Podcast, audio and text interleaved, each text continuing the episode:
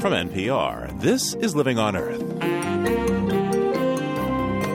I'm Steve Curwood. The Constitution's separation of powers sets out rules for how the branches of government are to behave, and the judiciary is expected to rule on the basis of fact and law.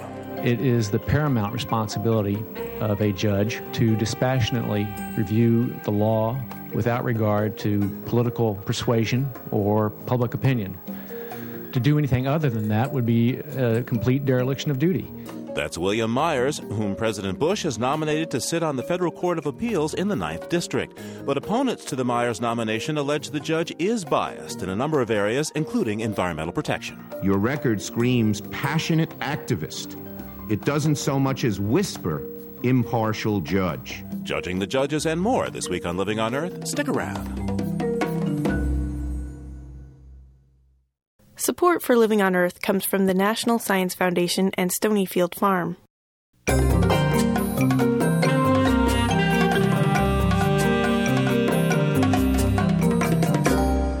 From the Jennifer and Ted Stanley studios in Somerville, Massachusetts, this is Living on Earth. I'm Steve Curwood. A showdown is looming over some of the men and women President Bush wants to become federal judges. The president has once again asked the Senate to confirm the few nominees Democrats previously rejected as lacking impartiality, partly because of their views on key aspects of environmental law. A vote on the first of these controversial nominees is expected soon, and some legal scholars and activists on both sides of the argument agree on at least one thing. If the president gets his way, they say, he could have a profound and lasting impact on how the courts decide environmental cases. Living on Earth's Jeff Young reports. So, with uh, uh, that brief background, uh, uh let me uh, ask you to stand, Mr. Myers, for the uh, oath. do you, William Myers, solemnly swear that the evidence testimony. William Myers was the first of President Bush's blocked nominees to return to the Senate's Judiciary Committee. And New York Democrat Charles Schumer's reaction shows Myers is in for another tough fight. When the president sends us a radical and regressive nominee, one so far out of the mainstream he can't even see the shoreline, we as senators have no choice but to return to sender once, twice, or ten times if need be. Bush selected Myers for the Pacific West's Ninth Circuit Court, which gets major environmental cases about ranching and mining. Schumer notes that Myers spent most of his career as a lobbyist and lawyer for the ranching and mining industries. It was you who compared the federal government's management of public lands to, quote, the tyrannical actions of King George over American colonies. You've called environmental laws outright top down coercion. Your record screams passionate activist. It doesn't so much as whisper impartial judge. Myers says he wrote and said those things when he worked for miners and ranchers. As a judge, he would leave that thinking behind. It is the paramount responsibility of a judge to dispassionately review the law without regard to political persuasion or public opinion to do anything other than that would be a complete dereliction of duty. On this confirmation vote, Myers will have help from one of Washington's biggest business lobbies, the National Association of Manufacturers. NAM President John Engler, the former Michigan governor, is leading a campaign to support the president's nominees and make life tough for any Democrat who gets in the way. I think that people oppose some of these judges at their peril, and uh, our goal is to make it perilous for them. The manufacturers have never before lobbied for judicial nominees. Engler says it's time they did. There's, there's no question there are laws that have been passed that business doesn't like. We can live with that. We can fight to change those. What we can't live with are judges imposing their own view of what the law is. Engler says the president's picks for the bench will do as Myers promises make decisions based on law alone. But a recent study suggests many judges find it hard to shed politics when they put on the robes. The nonpartisan Environmental Law Institute looked at how federal judges appointed by Republicans and Democrats decided some environmental cases. Judges appointed by Republicans were far less likely to rule in favor of environmental plaintiffs. And judges appointed by President Bush have ruled in environmentalists' favor only four times in two dozen cases. The president's critics say that happens because he picks his judges from business and industry. Reporter Dan Noyes of the Center for Investigative Reporting looked into that in an online report called Courting Influence. we determined 21 out of 59 of the candidates we looked at had substantial corporate uh, connections. And then also a substantial number of those corporations were linked to energy and mining interests. The law calls for a federal judge to sit out cases involving a former client. But others say the real concern is not where the nominees worked, but the judicial philosophy that drives that work. The ideological orientation here is what's most important. That's Jay Feinman, professor at the Rutgers School of Law and author of the new book, Unmaking Law. What we worry about is not that someone was a former lawyer or lobbyist for the mining industry and therefore they'll favor mining companies in their decisions, but they have a general ideology that business ought to be able to do its business and government should get out of the way.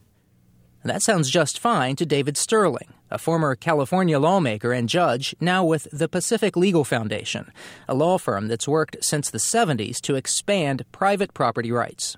We feel that, that that is the view that all members of the court ought to have, that they ought to be protecting uh, individual and economic freedoms as compared to advancing the government's agenda. Let's say a highway is going through your yard. The Fifth Amendment says the government has to pay you to take that property.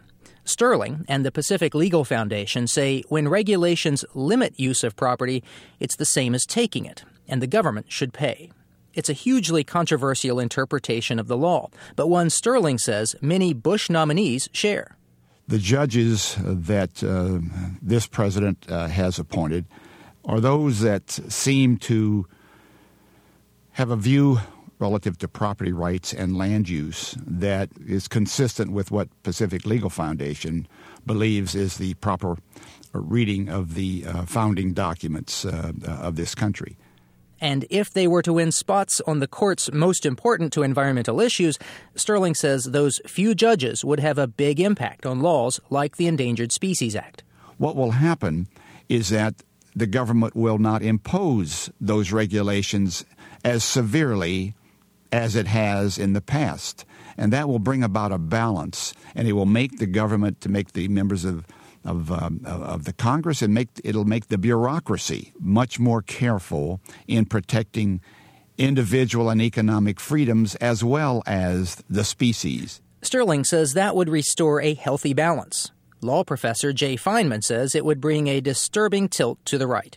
What we see re- here really is radical, not conservative, uh, in introducing new ideas in the law by making the government pay every time it requires a farmer to protect an endangered species habitat or enforce some other environmental regulation.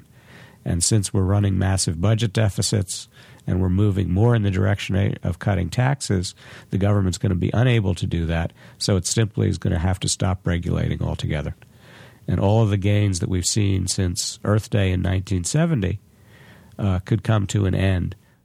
William Myers and other Bush nominees await action on the Senate floor, where Democrats indicate they will again use the filibuster to block them. Republicans warn they might change Senate rules to remove the filibuster from judicial votes, a change so dramatic it's called the nuclear option and could bring the Senate to a standstill. For Living on Earth, I'm Jeff Young in Washington. The Nonpartisan Environmental Law Institute has a surprising new study about judges. If you look at which party nominated them, you can predict the odds of how judges will decide cases under the National Environmental Policy Act. NEPA mandates that the federal government produce environmental impact statements before it undertakes or funds new projects. The language of the law is vague, so there is a wide range of interpretation. Uh, Cass Sunstein, a professor at the University of Chicago Law School who's written extensively on judicial bias, is here with us now to talk about this study as well as some of his own. Professor Sunstein, thanks for joining us.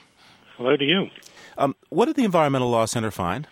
Uh, they found two major things. Uh, the first is that if you're in a trial court, a regular district court, just one judge, um, the likelihood that you're going to win if you're complaining that the government hasn't complied with the National Environmental Policy Act is way higher if you have a Democratic appointee who's deciding the case than if you have a Republican appointee who's deciding the case.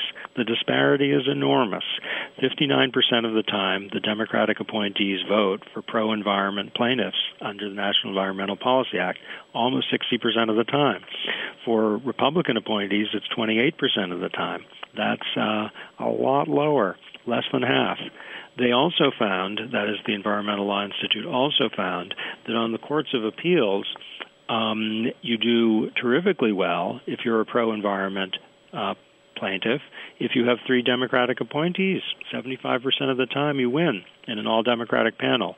If you have a three Republican uh, panel, a Republican dominated panel, the pro environment plaintiffs, plaintiffs do terribly. They win just 11% of the time.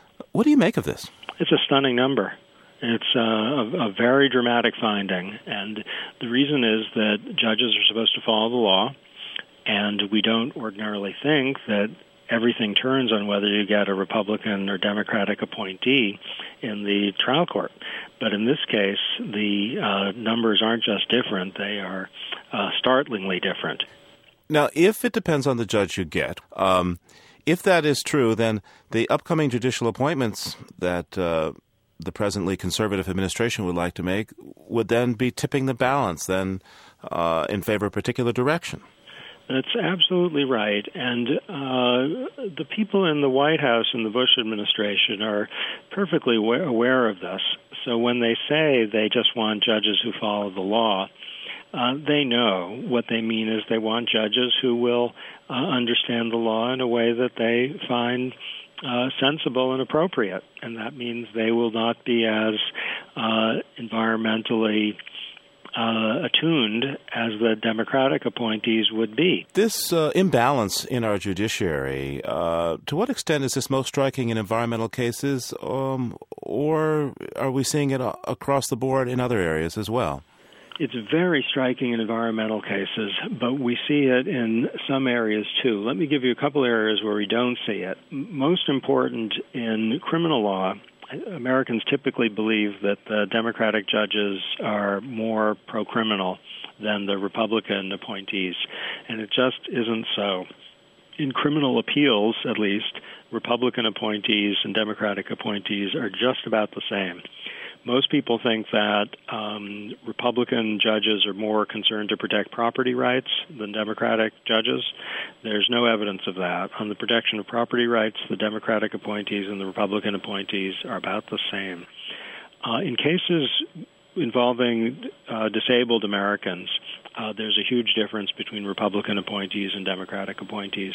It's not quite as big as in the environmental context, but in cases where someone's bringing a lawsuit under the Americans with Disabilities Act, you have a 27% chance of getting a, a, Republican appointee to vote for you. You have a 43% chance of getting a Democratic appointee to vote for you. In sex discrimination, it's also true. The Democratic appointees are much more sympathetic to women complaining of sex discrimination than Republican appointees are. The biggest of all is on gay rights. It's even higher than environmental cases, where Republican appointees almost never vote for gays and lesbians uh, who are challenging uh, discrimination. Democratic appointees vote for them over half the time. So that's uh, a very big difference. Almost never? Uh, Republican appointees, 16% of the time. So uh, real small. Cass Sunstein is a professor at the University of Chicago Law School. Thanks so much for taking this time with me today. Thank you very much. Enjoyed it. To read the complete Environmental Law Institute study about bias in the federal judiciary, go to our website, livingonearth.org. Coming up, allegations of wrongdoing in the Yucca Mountain Nuclear Waste Project. Keep listening to Living on Earth. It's Living on Earth. I'm Steve Curwood. The proposal to store highly radioactive waste from nuclear power plants and other sources in Yucca Mountain in Nevada has hit yet another snag in its 25 year saga, and these latest troubles come with possible signs of scandal. The Attorney General of Nevada has asked the Attorney General of the United States to investigate allegations that key safety data has been falsified. The allegedly falsified data concerns rates of water leakage through Yucca Mountain and was used to assert the project will safely hold the deadly waste for thousands of years. The data was provided by experts working for the U.S. Geological Survey on behalf of the Energy Department, according to emails dating back to the Clinton administration and released by the Nevada AG. And with me now is Jonathan Turley. He's a professor at George Washington University School of Law who sued the government in several high profile environmental cases. Professor Turley, hello, sir. Hello. Explain to me what's going on there now with this question of falsified measurements. Well, you could not have a more serious allegation at a more important time. Yucca Mountain has always been controversial, and there has been throughout its history a series of failures or controversies regarding the viability of that site. This is only the latest, but it comes at a critical time. President Bush just sent a recommendation to Congress on this site, and we were finally looking after long years of litigation when the first trucks could literally roll.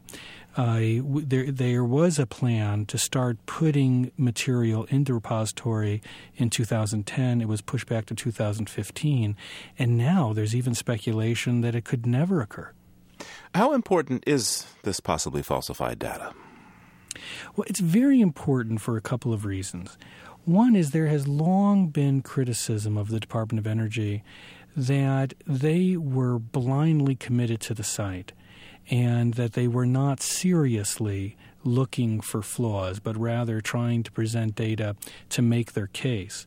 And in that sense, there's been a suspicion that they have created a certain environment, a sort of corrosive environment, in which these types of problems will occur. Now, the Attorney General of Nevada has written to uh, the United States Attorney General, Alberto Gonzales, asking that the area be secured so that no files or data uh, could be tampered with. What uh, what is the AG of Nevada concerned about here? Well, potentially, when you have falsified information going to federal agencies and ultimately to Congress, you have the potential for criminal charges. The question is to what extent would that criminality or misconduct extend up the ranks in the Department of Energy? In your view, um, how likely do you think it is that uh, just rogue elements in the energy department on their own, low level folks, put this together? I'm very suspicious that uh, individuals would take it upon themselves spontaneously to falsify data at a critical juncture. It's not that you're likely to find a smoking gun of a memo to falsify that data, but you will have a sort of WorldCom situation. Uh, what were the conversations with high management? What did they convey? And more importantly, what did they expect uh, from these lower ranked individuals. Uh, what are the likely scenarios for investigating uh, this set of allegations? The most obvious uh, branch to investigate would be the, the, United States Congress. They, the Congress has the oversight authority and responsibility to look into these problems. The problem is that Congress is under the same control as the White House, and, and there's not a lot of confidence that you're going to have an aggressive investigation, particularly because the heads of these committees tend to be viewed as pro industry and pro Yucca Mountain. The other source would be a criminal investigation. Once you start talking about indictments and grand juries, however, it changes the whole dimension of the case. In your opinion, do you think some sort of special prosecutor should be appointed in this case? Well, you know, that would be ideal uh, because the controversies involving Yucca have never diminished. And it's more than just simply uh, not in my backyard type of reactions by citizens. There are real questions uh, about Yucca Mountain that have been raised by government offices, not by citizens groups if if you are going to use this site for such a high risk and long term project, the first task I think is to assure the public that it is safe, that you haven't put a thumb on the scale.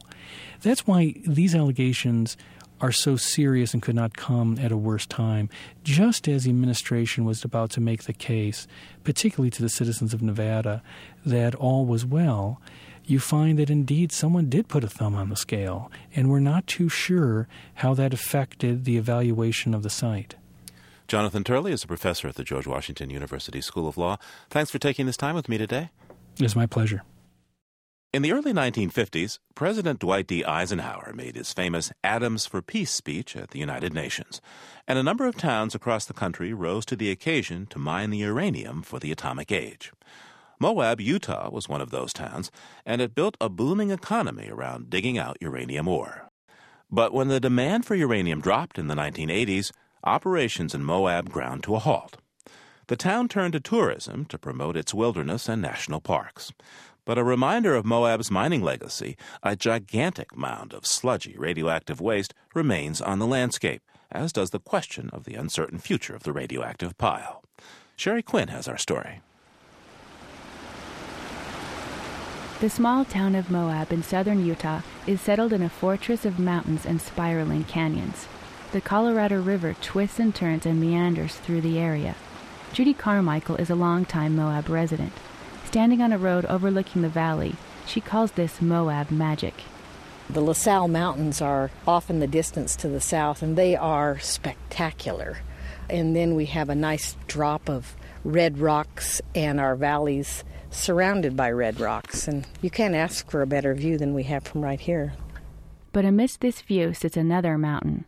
This one has a flat top, is covered by a layer of rust colored dirt, and stands 80 feet tall, spreading over 130 acres. The pile, as it's called by locals, is 12 million tons of radioactive tailings perched on the banks of the Colorado River, and it causes residents like Carmichael worry. It looks like it could give us a disaster, responsible response to something that you know is potentially dangerous to the people that you love. You want it out of their way.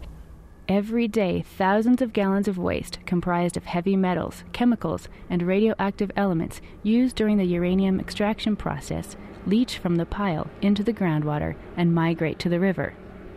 Ammonia has reached toxic levels and has killed some endangered fish in the nearby backwater. Water quality officials say drinking water isn't at risk. The pollution gets diluted by the time it reaches users in four states downstream.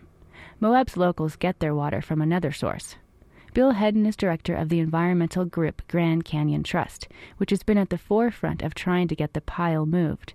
He says the big concern is the likelihood of a flood pushing the entire pile into the river, putting the West's delicate water supply at risk.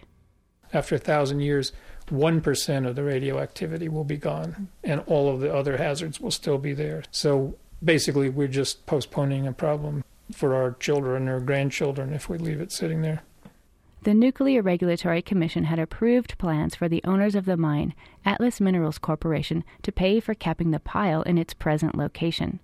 But the company went bankrupt in 1998, and in 2000, Congress put the Department of Energy in charge of the site and voted to have them move the pile elsewhere. Last year, the DOE put out a draft environmental impact statement with five alternatives for the pile. The three most expensive options involve moving it outside of town at estimated costs of 300 to 500 million dollars. Another alternative mentioned is to do nothing, but that's not considered legally feasible. That leaves the least expensive option of capping the pile, estimated at a cost of 200 million. Utah Congressman Jim Matheson believes the DOE wants to take the easy way out. I think that cost may be uh, trumping what's the right thing to do. Matheson recently held a congressional hearing to call attention to the issue. He worked with Moab residents and environmentalists to organize governors and elected officials of states downstream of the pile to put pressure on the DOE to move it. For all the downriver, you know, all the and there are 25 million or more people living downriver from this site. Uh, the potential for flooding, which was set as a near, near certainty, um, obviously has implications for everyone downstream. Many scientists have found problems with the on site capping plan. Hydrogeologist and former DOE scientist Kip Solomon questions some of DOE's conclusions. While taking soil samples right across the river from the pile, he found toxic waste had migrated to the other side. The Department of Energy has assumed that the hydrologic boundary of the site is the river and they have over and over again chosen to not collect any data, with one minor exception, even in light of our findings. It's not my responsibility to tend the Department of Energy, but I remain astounded that they do not initiate additional studies on the south side of the river. To keep the pile in place, Solomon says the DOE would have to implement more stabilizing measures not included in their plan. He says it would end up costing taxpayers more in the long run. I don't think that if the true costs were known, I don't think it makes economic sense either. On all fronts, it's a bad option, and it actually should not be on the table. The Environmental Protection Agency also believes capping this pile isn't a viable plan. EPA spokesperson Max Dodson says the agency gave the on site option its worst possible rating. That is the exception more than the rule. I mean, we have probably every year between two and 300 documents to review. I would suspect that probably less than 3% of our total reviews end up uh, with an environmentally unsatisfactory rating. But not everyone agrees the pile should be moved. Noel DeNevers is a chemical engineer at the University of Utah. He believes there may be other motives at work, that the risks to the water supply are minimal and it's not worth spending the money to move it. As land use planning, that's not the best use of that land, but if that's the reasons for doing it, let's say that out loud. Let's not hide behind the magic words radioactive, drinking water, Colorado River, lions, tigers, and bears. Oh my. The DOE has received over a thousand comments about their environmental impact statement. They say they will review every opinion before they make a decision. Joe Davis is a DOE spokesperson. What our folks are focusing on right now is what do we need to do, both in a regulatory environment and legal environment and scientifically, to make sure that we comply with the law and address this uranium mill tailings pile. Environmentalists and local residents say they are fueled by the Moab magic and their concern for the safety of the region and they are determined to continue the fight. Judy Carmichael says she'll make sure the pile remains in the spotlight until it's moved. But I th- don't think the world realizes how darn tenacious we are. We've been at it since 84. We're not going to wear out. But I'm going to go to my grave knowing that I did everything in my power to get the pile moved north of this town. The DOE is expected to announce what they will do with the Moab uranium tailings pile this summer. For Living on Earth, I'm Sheri Quinn in Utah. Just ahead, new research that shows a close association with autism and the release of mercury from the smokestacks of power plants. First, this note on emerging science from Jennifer Chu.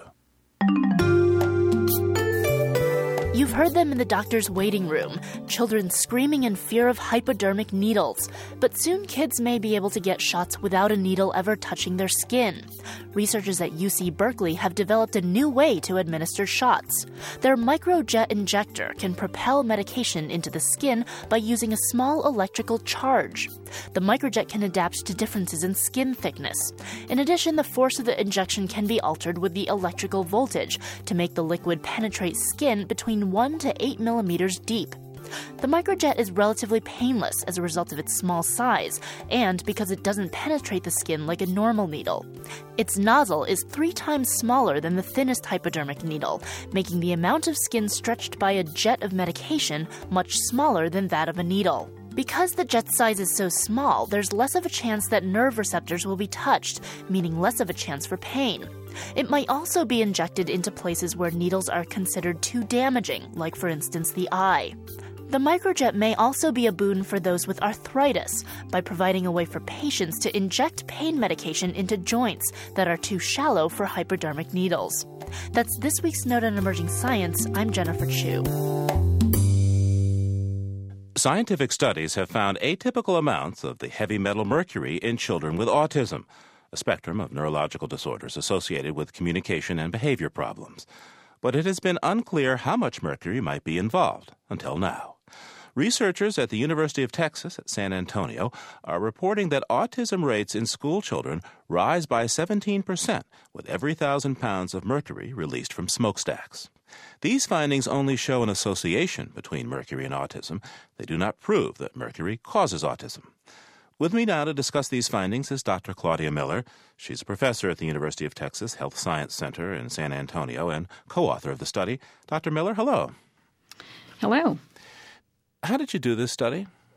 What we did is we obtained data that's publicly available from the Environmental Protection Agency regarding mercury release in 254 Texas counties and correlated that with information from over a thousand school districts within Texas. Uh, and looking specifically at the rates of autism in those counties and the rates of special education students in those counties. This was done during 2000 2001. Uh, there was a higher rate, interestingly, in metropolitan areas compared to rural areas, almost a fourfold difference. And also a higher rate uh, in suburban areas than in rural areas, almost a two and a half fold difference. Of the autism that was found? Correct. Now, how does this chain of events unfold from the point that uh, mercury comes out of the smokestack of a power plant to the point when a child might develop behavioral problems? The mercury that's emitted with the coal burning is associated with particles, and those particles that go into the atmosphere, smoke particles, will deposit into bodies of water, rivers, streams, lakes. Fish uh, will take it up after microorganisms have converted this mercury to a form that is we call organic mercury, which is easily taken up into the body and into the central nervous system. And as you go up the food chain and finally to man, the levels of mercury increase uh, proportionately. So, what might be the mechanisms that this mercury acts on a developing fetus or child? What these low levels? What it what might it do? The the concern is that mercury would interfere with the connections that neurons form between each other, the synapses, as development is occurring. Uh, there's a time in development when neurons are pruned, like you prune a bush, that are pruned back. And this may not happen normally in um, children with autism. That's one of the theories that's been proposed. And uh, by the way, how close is too close to a mercury generating power plant? That's a very good question. Really, when you think about the emissions, they are carried uh, in the air, and the fallout of the larger particles would occur sooner than the smaller ones. So, in fact, people living within closer proximity would potentially have more exposure, but we really don't know completely because sometimes these things are carried and then wind currents will drop them down at unpredictable places. So, th- this is not um, as simple either as identifying lead paint in a home. In a home, you can go in and remove that paint, and we know for sure that that can make a difference in the child's blood lead levels and in their development. And that's a public health measure that was implemented as a result of multiple studies, actually over over decades. Uh, I think we shouldn't wait that long. Dr. Claudia Miller is a professor at the University of Texas Health Science Center in San Antonio. Dr. Miller, thanks for taking this time with me today. Thank you. Just ahead, the magic of the soporific roar of the ocean, courtesy of modern technology. Stay tuned to Living on Earth. Support for NPR comes from NPR stations and Aveda, working to save threatened and endangered species by responsibly sourcing plant ingredients for hair, skin, and body care. Aveda.com. The Kresge Foundation, building the capacity of nonprofit organizations through challenge grants since 1924. On the web at kresge.org. The Annenberg Fund for Excellence in Communications and Education, and the W.K. Kellogg Foundation. From Vision to Innovative Impact 75 Years of Philanthropy. This is NPR National Public Radio. It's Living on Earth. I'm Steve Curwood. And coming up, a modern day Lone Ranger takes on the bad guys in good lands. But first.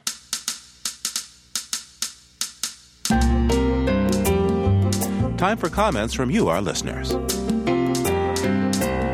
Our interview with animal communicator Kim Ogden of Rutik touched off a dogfight in our mailbag over the CD she collaborated on called Ask the Animals Songs to Make Dogs Happy.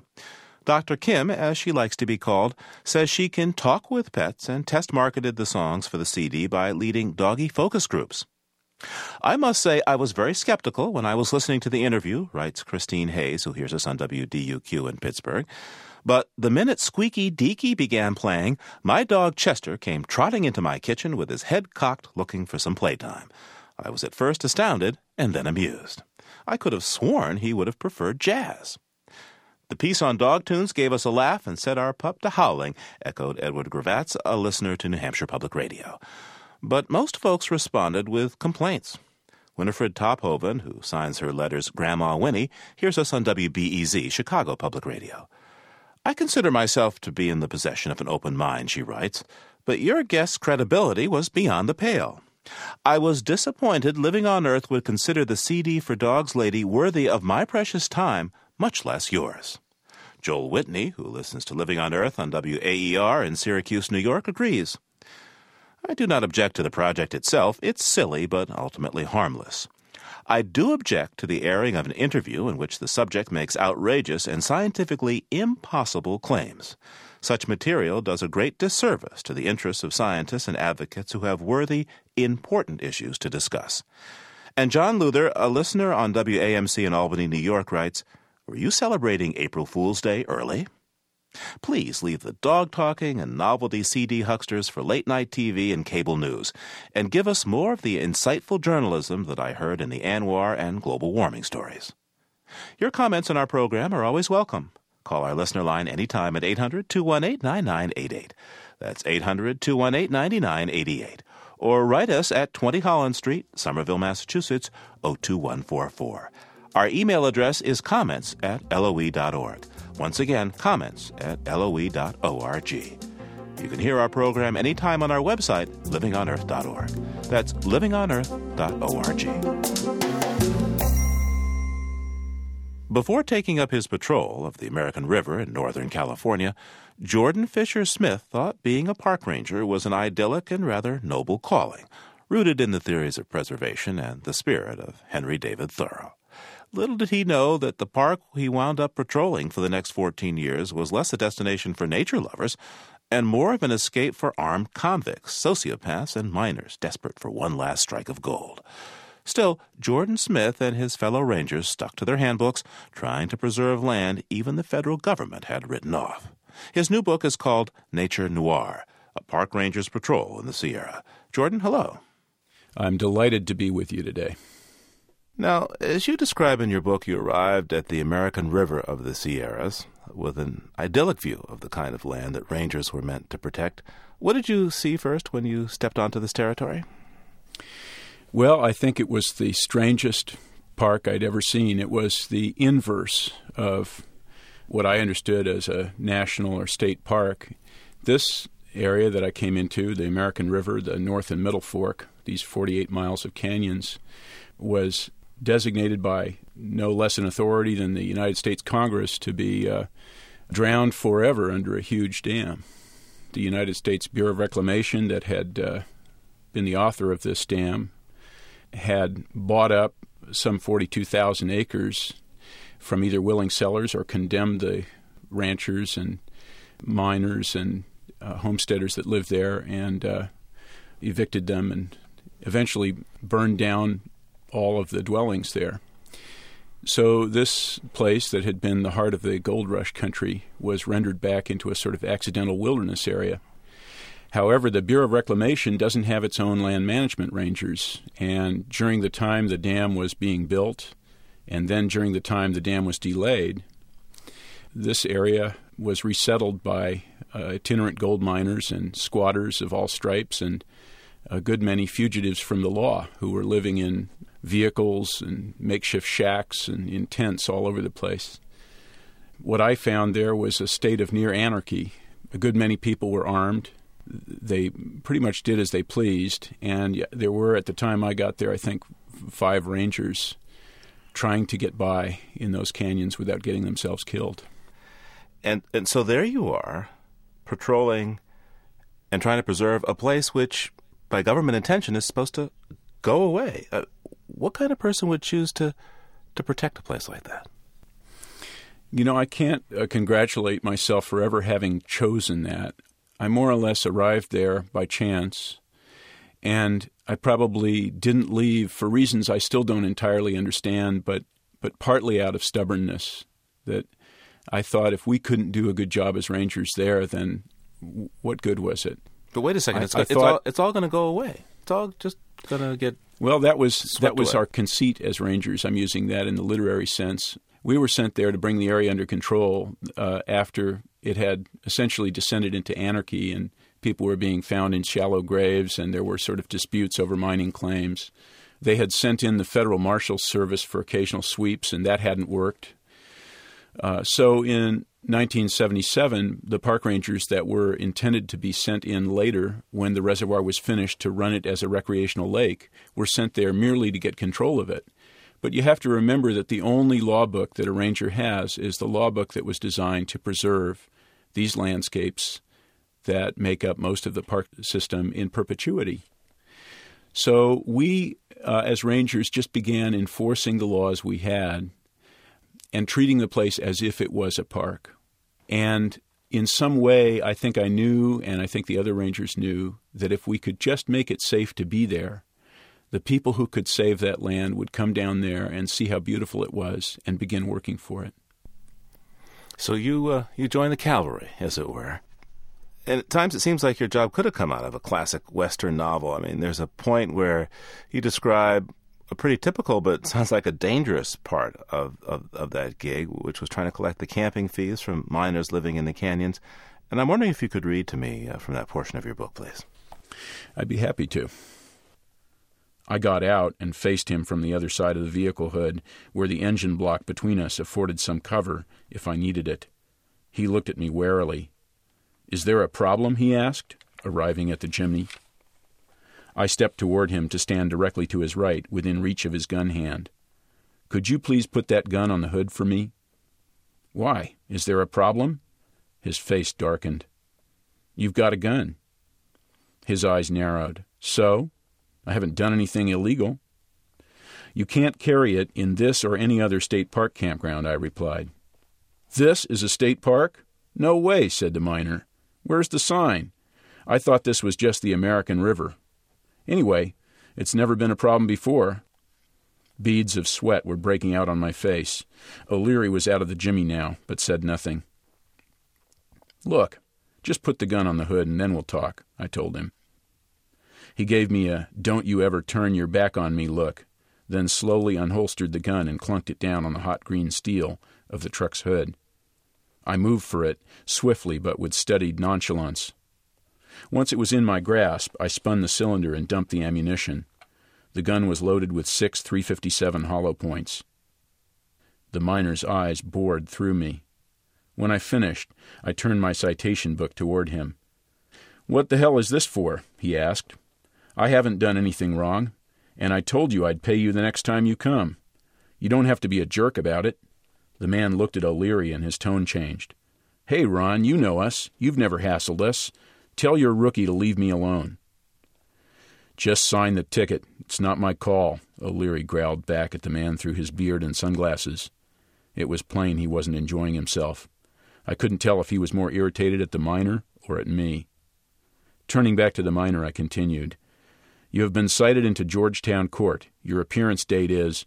You can bet I'll be there, he snapped back. Now give me back my gun. So, what happened to his gun?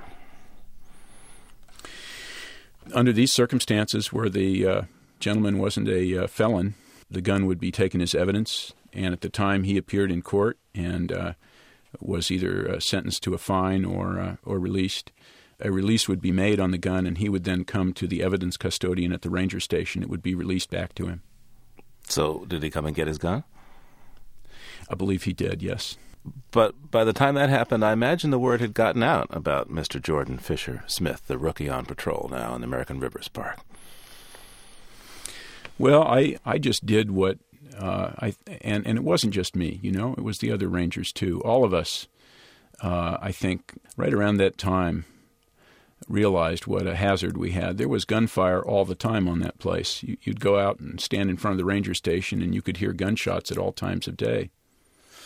And we began going out and and uh, just enforcing the park law, which was that you couldn't carry a loaded gun in the place.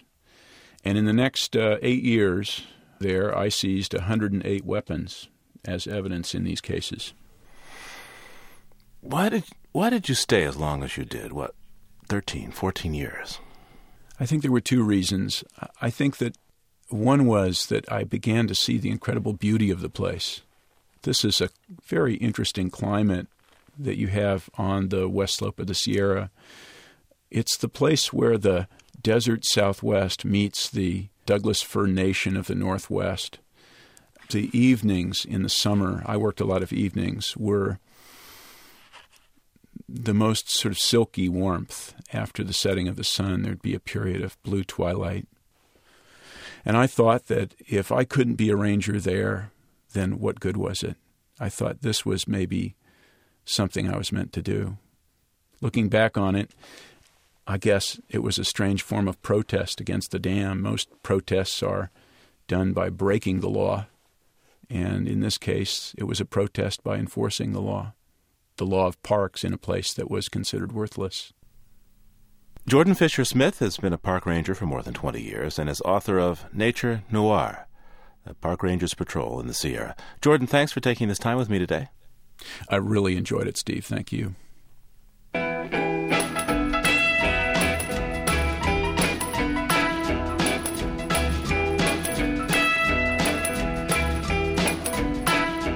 Now, if you're having trouble falling asleep, reading might help you relax, but commentator Bonnie Auslander has another remedy, even though it may well keep you up at night. Every night, my family falls asleep to the sound of waves breaking on the shore. When we hear the water gather, lift, slosh, and churn, it's as if our beds are turning into beaches. The baby in his crib beach, the five year old on her big kid beach, and us, the weary parents, sprawled on the queen size beach. The grown ups are too tired for even a good night kiss, yet still desperate for something to swamp the voices in our heads that tell us, Worry, worry, you've got too much to do. Worry, worry, you owe too much money. Here's the thing we live hundreds of miles from the ocean, so what we listen to to help us get to sleep each night is a CD of ocean surf sounds. Every night it's just waves crashing over and over, the oral equivalent of snowflakes, each one just a little bit different from the last. This time the water eddies before it rises again. The next time it sounds like it's raining a little. Somehow it all adds up to a snowbank of sound so sweet you can rest your head on it and drift away. But this week, the part of me that likes to question everything has begun to wonder about the integrity of the sound. Isn't it just a little too pure? A little too clear? These are surf sounds from a world that is far removed from the polluted one I live in. Oh, yes, the refuge feels good, but am I being lulled into not just rest and restoration, but some kind of passive complacency? Maybe our surf CD is nature porn for the ears in the way some nature photography is nature porn for the eyes. You know those photos on calendars and greeting cards where the apple's cheeks are too red and too cheeky, the lawns too vibrantly green. There are no dark spots on those apples, no dog crap on those lawns, of course. And also, no smog, no clear cuts, and no fish kills. Those photos can send the message that we don't have to lift a finger to ensure a safe environment for our children. And I wondered, is the Surf CD having that effect on me? Did the sound engineer edit out the drone of an airplane or the roar of a high speed motorboat? And just what is the sound of an oil slick hitting the shore? On the other hand, maybe I'm just making trouble for myself. After all, our ancestors crossed the savannah and stood open mouthed at their first glimpse of the sea. And then they built boats to go exploring. Isn't it a human trait to sense the ocean as the beginning of something magical, a place that is both a part of yourself and separate from you, where you can be transformed? So maybe the Surf CD is just a glorious way to help us get to that place of transformation, back to those very first water sounds any of us ever heard as we sloshed around inside our mothers. Well, tonight I'm too tired to figure it all out. And so I put on the surf and go to sleep. And in the morning, a different set of water sounds, the gurgle and chuckle of the coffee maker, will wake me up to face a fresh round of contradictions.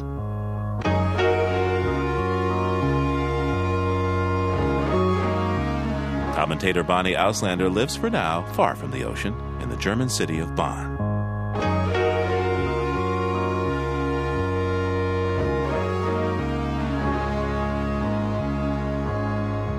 You can hear our program anytime on our website or get a download for your iPod or other personal listening device. The address is livingonearth.org.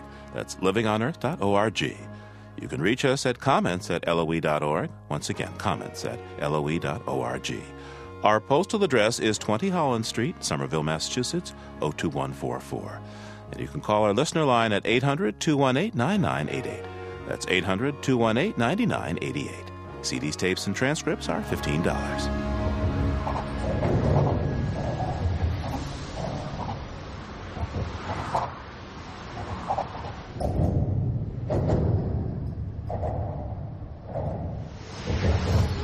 We leave you this week in another German city just a short ride north of Bonn.